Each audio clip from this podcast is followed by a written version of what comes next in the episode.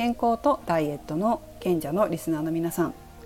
こんにちは。いつもお聞きいただきありがとうございます。トータルヘルスケアトレーナーのめぐです。9月も今日と明日でもう終わりなんですね。気がついたら9月末もう10月です。ダイエットをしてる皆さん9月はどうでしたでしょうか？先日穴掘りダイエットの話をこの放送でしましたけども聞いてみてどうでした？自分はやってませんでしたか？穴掘りダイエットやめたいなって思った時に是非やってもらいたいことがあるんです。今日はその話をしていきたいと思います。やってもらいたいことっていうのは感情で食べてないか確認することです。感情で食べるってどういうことでしょうか？まず感情の定義を見てみましょう。感情とは？1気持ち心持ち。2快不快を主とする。意識の最も主観的な側面。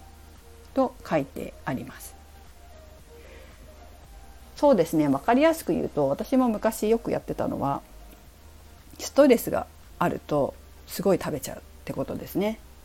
ストレス食い。それから楽しくなると食べ過ぎる、まあ、飲み会とかでやりがちですよね。なんか飲み会で楽しくなってすごい食べちゃったみたいな。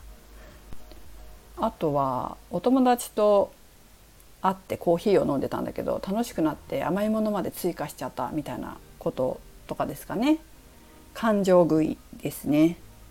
それからもう一つ意外と皆さん思いつかないかもしれないんですけど何かで食べ物を見て急に食べたくなるってことないです？テレビとか雑誌とか、まあ、ネットとかで美味しそうなものを見て急に食べたくなる。それがダイエットにとっていいか悪いかを考えずにもう食べたいというそれこそ主観的な感情で、えー、つい食べてしまった。で後で後悔したということもあるかもしれませんね。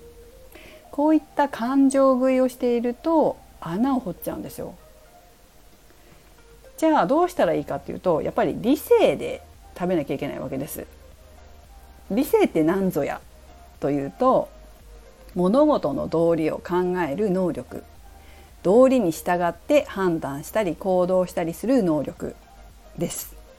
でここの下のところにね私がネットで見てるんですけど今そのところに例文が載っていてそれがいいんですよ感情に走って理性を失う。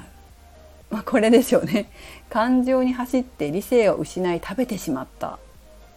これをやってるとやっぱり穴掘りダイエットをやめられなくなってしまいます。で穴掘るだけだったらいいけどこの間も言ったけど年を重ねていくと代謝が落ちるので、えー、山を盛る。穴を掘った土で山を持ってしまうと。つまり増えてしまうってことですね。そうなっていくよということです。でもすごい私も経験があるんですけど理性で物を食べるなんてどうなんだろうって理性で物を食べる方がストレスだって多分言われたことあると思うんですけど私も私もあるなダイエット指導しててあるんですけどつまりねこれを食べると太るとかこれを食べると痩せるとかこういうふうにして食べると体にいいとかダイエットにいいとか綺麗になるとかこうやって理性を使って食べるものを選ぶなんてストレスだその方がストレスになってかえって太るみたいなことを私も思ったことあるしそういう人を指導したこともあります。どうでしょうか？ここまで。でも感情食いをいつまでもしていたらやっぱり穴を掘っちゃうんですよ。ダイエットで痩せてきたなって思ってたのに何かこうまあストレスでもいいし楽しいことでも何でもいいんですけど感情を感じることがあって、まあ、それが食欲と付随していて食べてしまった。でまた戻ってしまった。そしてまたダイエットをした。感情を感じて何かね食べてしまった。感情食い。これが結構多いんですよね。理性でダイエットしている人と比べてみましょう。5キロ痩せるとします。5キロ痩せる時にこの感情食いを繰り返してしまうと結構時間がかかってしまいます。あまた食べちゃったっていうことを繰り返すのでところが理性でダイエットできる方つまり物事の道理を考えて、まあ、ダイエットにいいかどうかちゃんと考えて理性で食事をできるという方は感情食いをほとんどしないので早く痩せれるわけですよ。だってちゃんと考えて食べれるので。これがこれを食べたら太るっていうのを分かってたら食べないっていうことができる理性で自分の食欲を抑えることができる。だけどこのね理性で抑えるっていうことがストレスになるんです。そこまで知ってるんですよ。私も経験したことがあるので。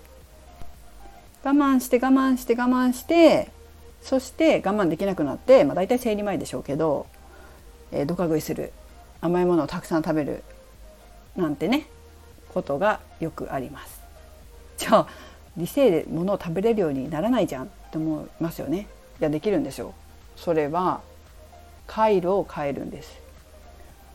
通常、まあ、痩せないというか穴掘りダイエットしている方っていうのは感情を使うっていう回路があるんですね。感情を感じて食べるという思考パターンがある、まあ、何かそうですね私だったらストレス溜まったら食べるっていう思考パターンがあったわけですよ。まあ、そうすることで、えー、このストレスを解消して楽になるというかそのために食べてるってことが無意識でやってたわけです。でそれを塞ぐんです。その回路を使うのやめるんですよ。やめて理性の脳を使える回路を作っていくんです。でそんなことできるの？って思うでしょ？できるでしょ？ちゃんと。理性の脳に理性を働かせるための回路を後天的に作ります。これが重要です。でどこまで作るの？って言ったら理性の脳を使って食事をしてもストレスを感じないところまで作ります。今私はもうそうなんですよね感情で食べないんですよ。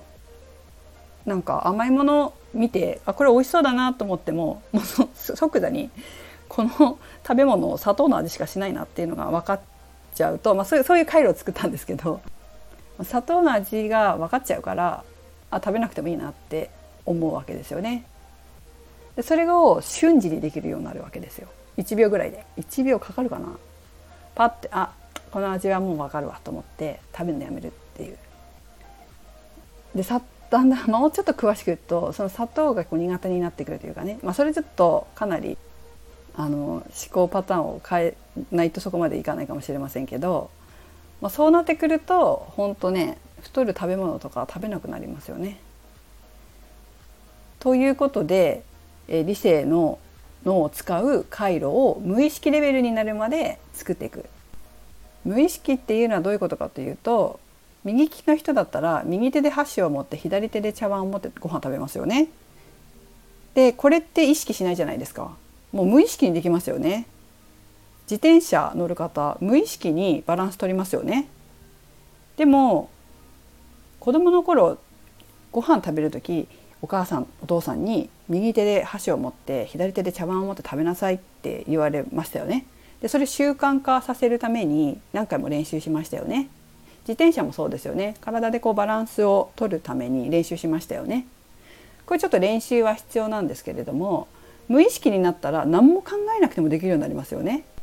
このレベルになるまでえパターン変えていきます。思考パターンを変えていきます。そうすると本当に感情で食べるっていうことはなくなりますね。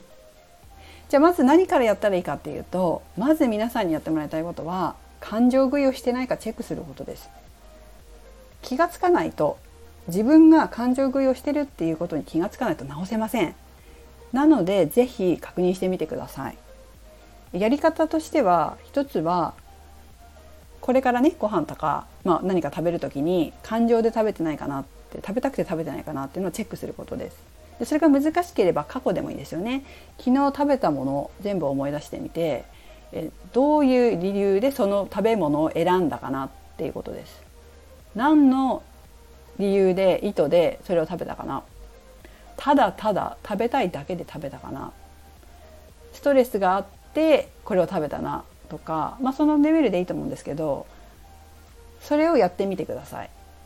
ちゃんとこう体にいいとかダイエットにいいとか美容にいいとかそういう理由で食べ物を選んでたかないやただただ食べたくて適当に選んだなとかそういうことが出てくるかもしれません。そしたらあ自分も感情食いをしていてそれで穴掘りダイエットになってるのかもしれないっていうふうに気づくということが一番最初にやることです。